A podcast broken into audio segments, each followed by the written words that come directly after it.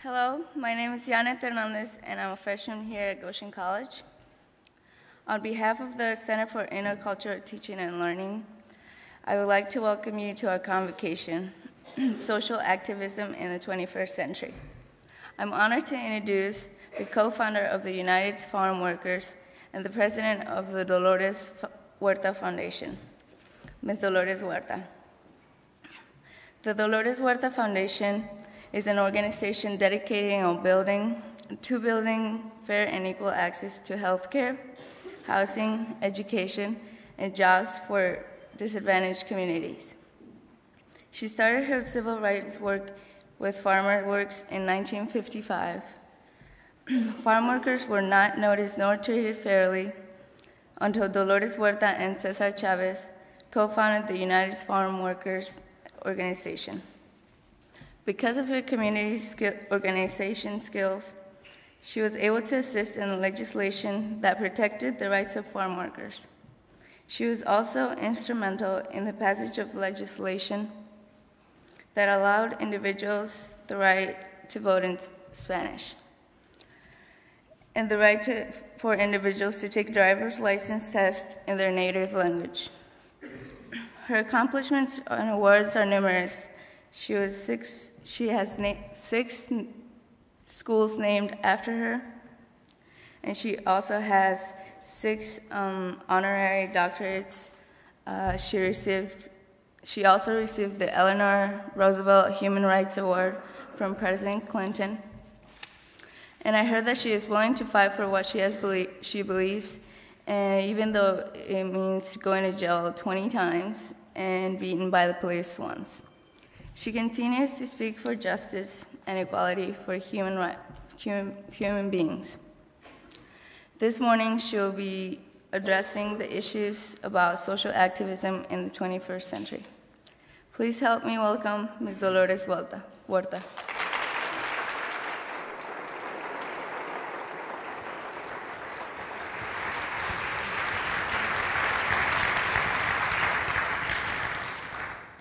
Good morning, everyone. Can you hear me? Okay, good. Uh, thank you very much, Yanni, uh, for that introduction. And thank all of you this morning for coming so we can share uh, these moments together. Uh, today I'm going to be talking primarily about uh, how important it is to be involved in elections. I've got a button on that says vote as if your life depended on it. And for a lot of people, of course, it does. Um, a lot depends on what we do, especially in uh, the richest and the most powerful country of the world, uh, if we participate uh, in our electoral process and why it's important. And I'm going to just give you an example of how, uh, in today's world, uh, people are suffering because of actions that took place over 70 years ago. And I'm going to talk specifically about the farm workers. You know, back in the 1930s, they passed a law called the National Labor Relations Act what this law did, it allowed all workers to come together and form a union, a labor organization. Before that law was passed, if workers got together like in this room today, we could have all been arrested for illegal assembly. But when that law was passed in 1935, it said it's okay for workers to come together uh, to complain about their conditions if they were not happy, and to uh, put pressure about, through strikes, etc., on their employers to get an organization. Well, when they passed that law, with three little words, they left out farm workers.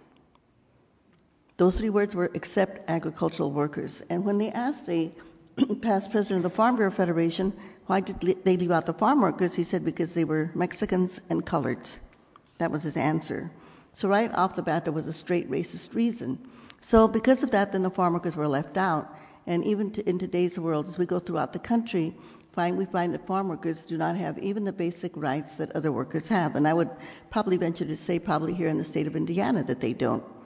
So, in order to try to change that, Cesar Chavez and I started organizing farm workers. And we were able to get, get improvements in farm workers' lives. Just to show you how, how bad things were for workers, when we started organizing, workers didn't have things like drinking water, they didn't ha- have toilets in the field.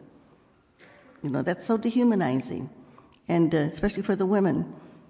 So they didn't have unemployment insurance. They had to follow the crops from state to state because there were, were no such thing as food stamps um, at that time uh, for workers.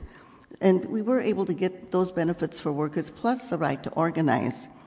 But in the process, of course, there was a lot of sacrifice. We had, in addition to all of us going to, to jail many times and people getting beaten, we also had some of our people who were killed.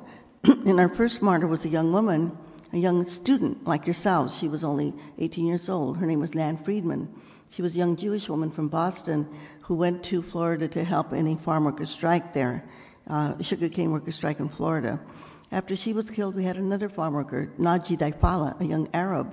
He was killed in a strike in, in Delano, California. He was hit on the back of the head uh, by a sheriff's deputy, then dragged on the ground uh, until he got a concussion.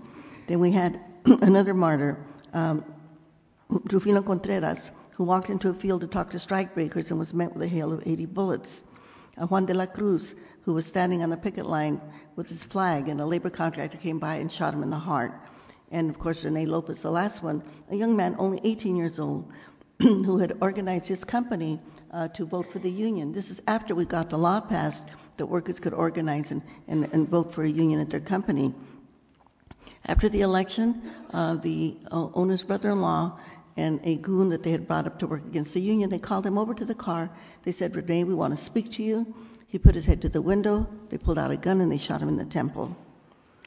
So it took a tremendous amount of sacrifice to get the benefits for farm workers that they have today, but only those that are covered under union contracts because the rest of farm workers are still, as I said before, uh, very much um, subjected and still do not have any of, of, the, of the benefits that the farm workers in California have. So we were able to get that law called the Agricultural Labor Relations Law. And how did we do that? Well, of course, the workers went on strike.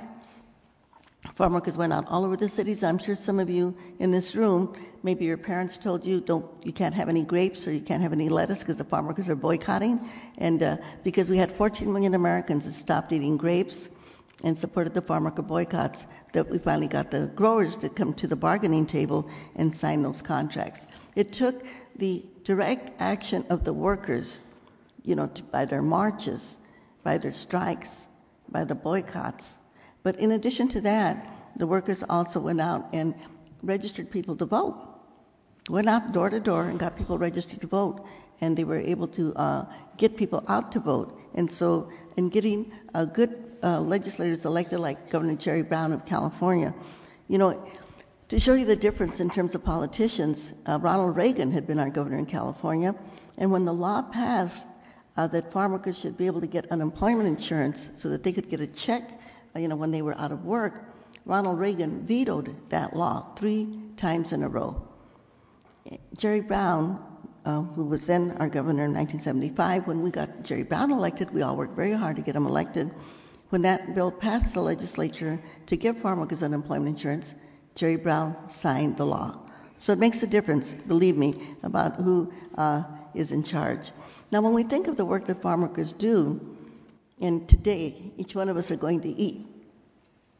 And so we have a direct connection with farm workers because, you know, as we're sitting here comfortably in our dining rooms, some farm worker family is out there in the cold doing pruning, doing planting. Uh, in the summer, they're out there in the heat of the summer harvesting our food. And so one would think that they should be the most respected of all, the people that feed us, because they do the most sacred work of all, and yet they are so disrespected. And I love to tell students if you were going to be on a deserted island, like in Survivor, you know, the television show, and you were told you could only take one person with you, who would you take, an attorney or a farm worker? it kind of brings it home, doesn't it? But, uh, and, and, of course, that's, I think, one of the things that's wrong with our educational system is that we really do not teach uh, about respecting people that work with their hands. You know, we're taught to respect professional people, but not the people that work with their hands. And when we think about that the, the uh, wealth of the world is created by the people that work with their hands. You know, whether it's the food uh, that is that is harvested for us, or whether it's the clothes or our buildings that are made, these are made by working people. But yet we are taught to respect professionals and not working people. I just want to say to all of you that I know many of you are in college, you're going to get your degrees. When you get that degree, come back and work for the people that work with their hands. Because the people that are fortunate enough to be able to go to college and get a degree, uh, you have an opportunity. But that opportunity should be used to make the world a better place. We, I know in our society, because we're very materialistic, we think, well, we, you know, I want to make more money, and uh, this is kind of the materialistic goals that we have in our society. But that is backwards, because if you make a million dollars a year, you can only eat three meals a day. You can only wear one suit of clothes a day. So we only have one life on this planet. So, you know, we have to use that life to make the world a better place the way that Cesar Chavez did. Um, of course, a lot of the farm workers today out there that are food are undocumented. And we now see that there is like a huge anti immigrant hysteria. And I understand even in this state right now, you have a law that is pending that will punish employers that hire people who are undocumented. And so we think, uh, what are these undocumented people doing, you know, besides harvesting our food? They're taking care of our children, taking care of our elderly, our disabled, you know, cleaning our buildings, preparing food for us, you know, building our buildings. They're working. The undocumented people that are in this country, the 12 million or so, are working. They're contributing to the society. And when people complain, well, why do these people come here? Well, Oh, but, but let me just back up a second. First of all, we have to remember, unless you're a Native American, everybody in this country came here from another country, right? Every single person, you know? And except that before it was very easy. If, your uh, parents came from Europe and they landed on Ellis Island, all they had to do was walk. If they could walk, they were admitted. In today's world, if you're trying to get a, a relative over, even a husband or a wife, it can take 10 to 15 years uh, from another country. So the, we, have always had legalization from day one since this country was formed. You know, so this is when you talk about having legalization, the legalization process for the people that are here, it's something that we've always done. And then, um, what, are the contributions that they make? In addition to the, their sweat equity, the work that they're doing, they are contributing. They're contributing millions and millions of dollars to the Social Security system that they're never going to collect. Because as we know, they say, well, they're identity thefts, right? Because they have to use different social security numbers. Well, you can't work in the United States unless you have a social security number. So they do. They use other people's social security number or they make up social security numbers. But that money goes to our social security system that they're never going to, to be able to collect. In addition, they pay local, state, and federal taxes. And when they say, well, they're taking money uh, from uh, in services, you know, if you're not, uh, if you're a U.S. citizen and you do not have health insurance, you're not going to get medical care anyway. So you can imagine that people who are undocumented are not going to get any medical care unless they go to an emergency room. But um, it's very difficult. And the question that people do not ask is why do people come here in the first place? If you live in Guatemala, a beautiful place that we go to as tourists, or Oaxaca or Chiapas, why would people leave their beautiful homes to come here and suffer? Well, there's no jobs, there's no opportunity for them. People are not going to starve. People are not going to starve. They're going to go uh, where they have to go to feed their families. And we, uh, we are responsible for that. We in the United States, our policies. We have to look at ourselves in the mirror because we pass laws like the free trade agreements, like NAFTA. There is more poverty today in Mexico and in, and in Guatemala than there was before NAFTA was passed. I was in Guatemala um, last year, and when I was in Guatemala, I saw all of these Dole uh, banana trucks, you know? We all eat bananas. We all eat a lot of bananas. You would think with all of the bananas that we eat, wouldn't the people of Guatemala be kind of wealthy just for the money that we pay for bananas? But no, they're very much in poverty. So a lot of the, a lot of the uh, the poverty is caused by us in the United States, by our corporations. And then we have NAFTA, which allows American companies to go into Mexico and Central America and put up their own businesses. And one Walmart, one Walmart that is built in Mexico wipes out dozens and dozens, if not hundreds, of shopkeepers. 85% of the people in those countries are small businessmen, small businesswomen. They have small shops one Walmart wipes them all out. Then we have uh, these maquiladoras, these big factories, These are, there were hundreds of United States companies that built these factories in Mexico. We take out the natural resources of the country, we take out the profits, and we leave the people behind as low, uh, low paid wage earners. Then we have agribusiness. We, with our tax dollars, we subsidize our corn. This corn then is dumped into Mexico. The small Mexican corn farmer who only hires 20 or 40 people cannot compete with American agribusiness. So we literally put them out of business. So where are the 2 million corn farmers from Mexico? They're here in the United States. Those are the undocumented people that we're talking about. Now let's compare our foreign policy towards Mexico, Central America, and Latin America compared to what we did with Japan and Germany. After World War II, we had what they call the Marshall Plan. We defeated Japan and Germany.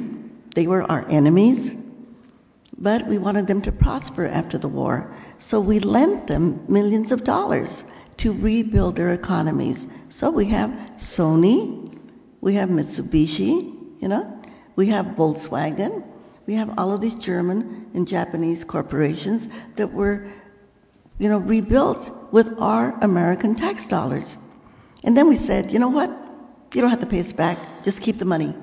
Just keep the money.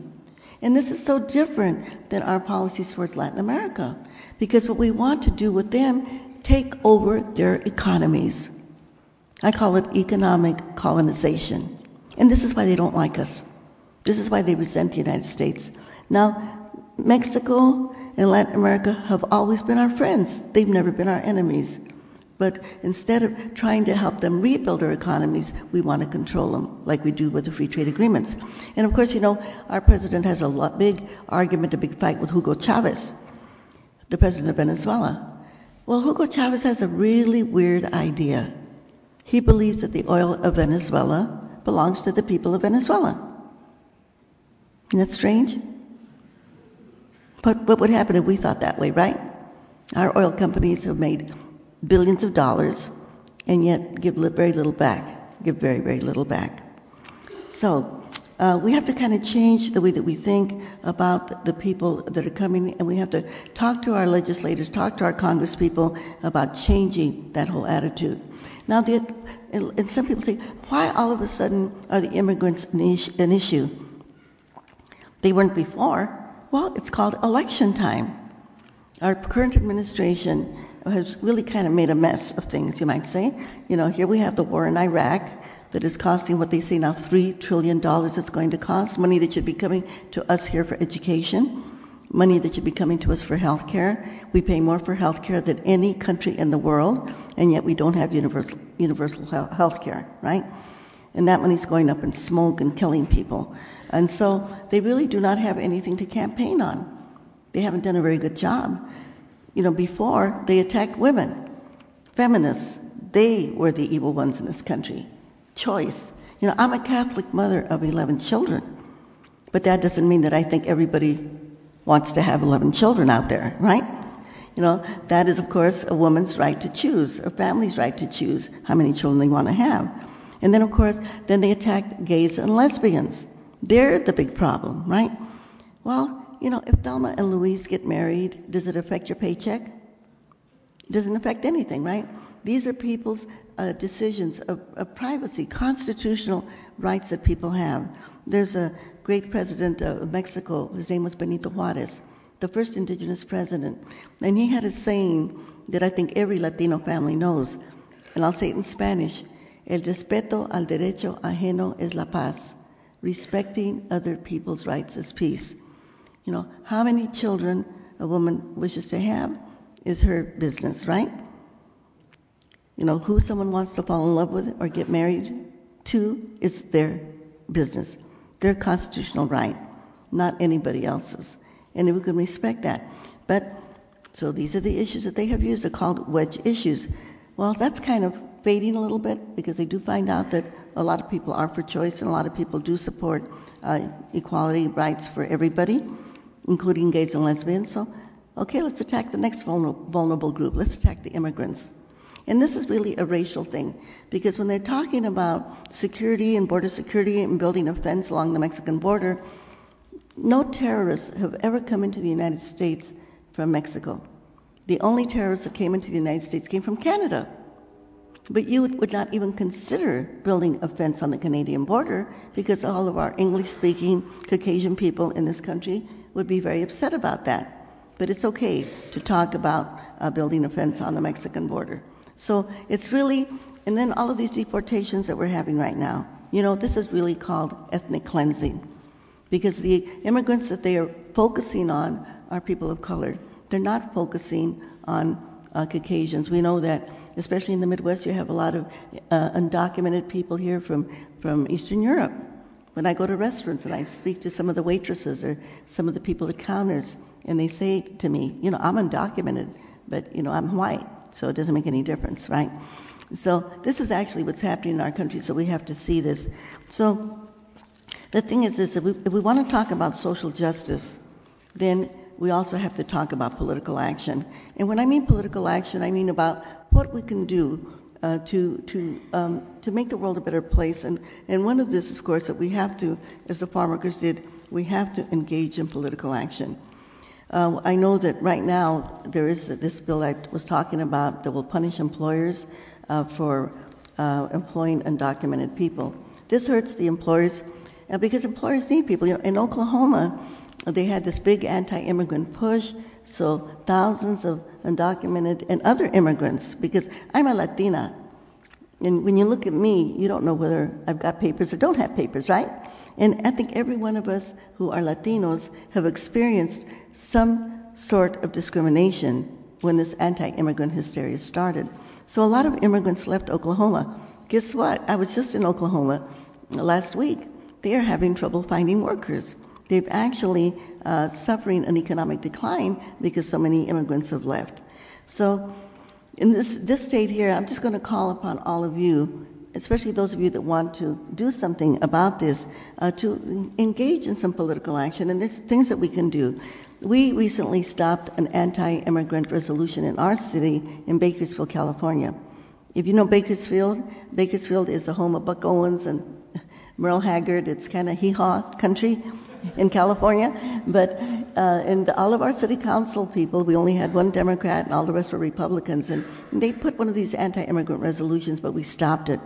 And we stopped it from passing because what we did is we just really mobilized. And I'm going to, you know, with all of the student body that we have here, just the people that are in this auditorium right now, if each one of you were to write two letters, one to your state legislator, one to your governor, and say, don't pass this anti immigrant resolution. It's going to hurt our employers, it's going to hurt families, and it's going to hurt our economy, okay? And so you can write letters you can do a postcard campaign, get postcards printed up, and just take them to all of the uh, uh, classes here, and have people sign them, uh, and dorms if you have them here, and send them to the governor and to the, your legislator. Uh, you'd be surprised how scared they get. If they get 40 letters or 40 postcards, they get scared. You know why? Because every letter, every postcard represents 40 other people. You know, so, so they pay attention. Of course, emails, you can do a big email campaign, get everybody to send them emails. You can do phone calls.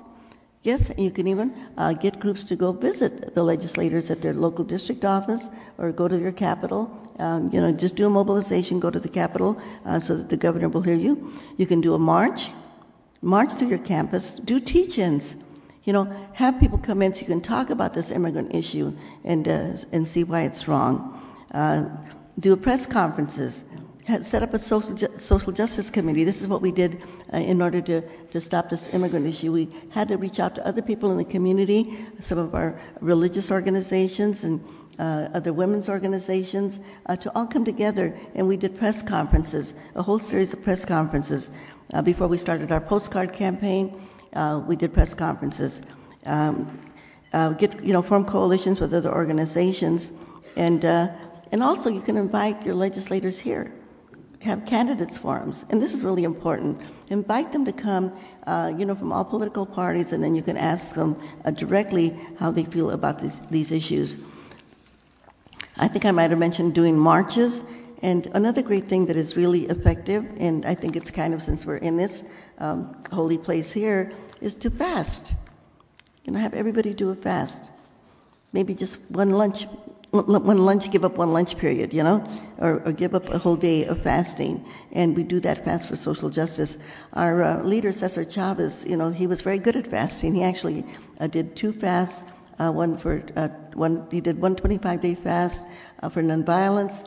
Uh, this was back in 1968. Uh, Robert Kennedy came uh, with Cesar when he ended that fast. He did a second fast in 1972 when they passed a law in Arizona that farm workers could not go on strike. If they went on strike, they could go to, to prison for, for, six, for six months. And if they said boycott something, they could go to prison. And his last fast that he did was for 36 days. This is water only just taking water and Holy Communion. He fasted for 36 days. And uh, that was to bring the attention of the world uh, to uh, the fact that uh, so many children were dying of cancer, and in, uh, people all over the world were getting cancer from the poisons that they put on the food that we eat uh, in our farms. So fasting is also very effective. In addition to it's a very spiritual, it's a very spiritual Uh, uh, it has a lot of strength and a lot of power uh, when you do a fast. So I couldn't quite see that. How many minutes do I have? Uh, um, it's over? Okay. okay, real, real quick. To fight the racism in our society, okay, and I'm sorry I didn't talk about the, our women's issues, okay? I'll have to come back and do that one. you know, we need women at every decision making body, okay? I'll just make it that way. But to fight racism, we just have to remember one thing, okay? We are one human race, okay? What is the scientific name of our human race? Somebody. Somebody yell it out? Thank you. We are Homo sapiens. We are one human race. Where did our human race begin? Africa. Africa. Okay? Our human race began in Africa we went across, we went across the planet. We went to Asia. Our skin got lighter to the Bering Strait to the Americas. One tribe got lost. They went way up north where it's really cold and they got very, very white. Now they have to go to the beach and the tanning salon to get their color back, right? So we have to say to the KKK, Ku Klux Klan, to the Aryan Nation, to the Minutemen, get over it, you're Africans, okay? okay. Then, I just want to close with this we have to remember that we are one human family. We're all related. Okay, we're all related to Mandela, to Dr. King, to Robert Kennedy, to Eleanor Roosevelt, to Cesar Chavez. And I want to share a word with you to remind us that we are all related, that we are one human family. And the word is Wozani. It's a Zulu word, and it means the people are coming together. We are coming together to fight for social justice. So Let's all say that word together. And don't forget to vote, okay? We have a big election coming up. So let's say this word, Wozani. Can you say that, Wozani? Okay, now let's do it all together. I'm going to say one, two, three, and we're all going to shout Wozani so that we can all fight against all of these isms that they, you know, try to separate us with. Okay? So I'm going to say one, two, three, and let's all shout Wozani and raise this roof because remember when we get an education, our voices have to get louder, not softer. Wozani. Let's go one, two, three, and shout. One, two, three. Wozani. Thank you very much. Thank you very much.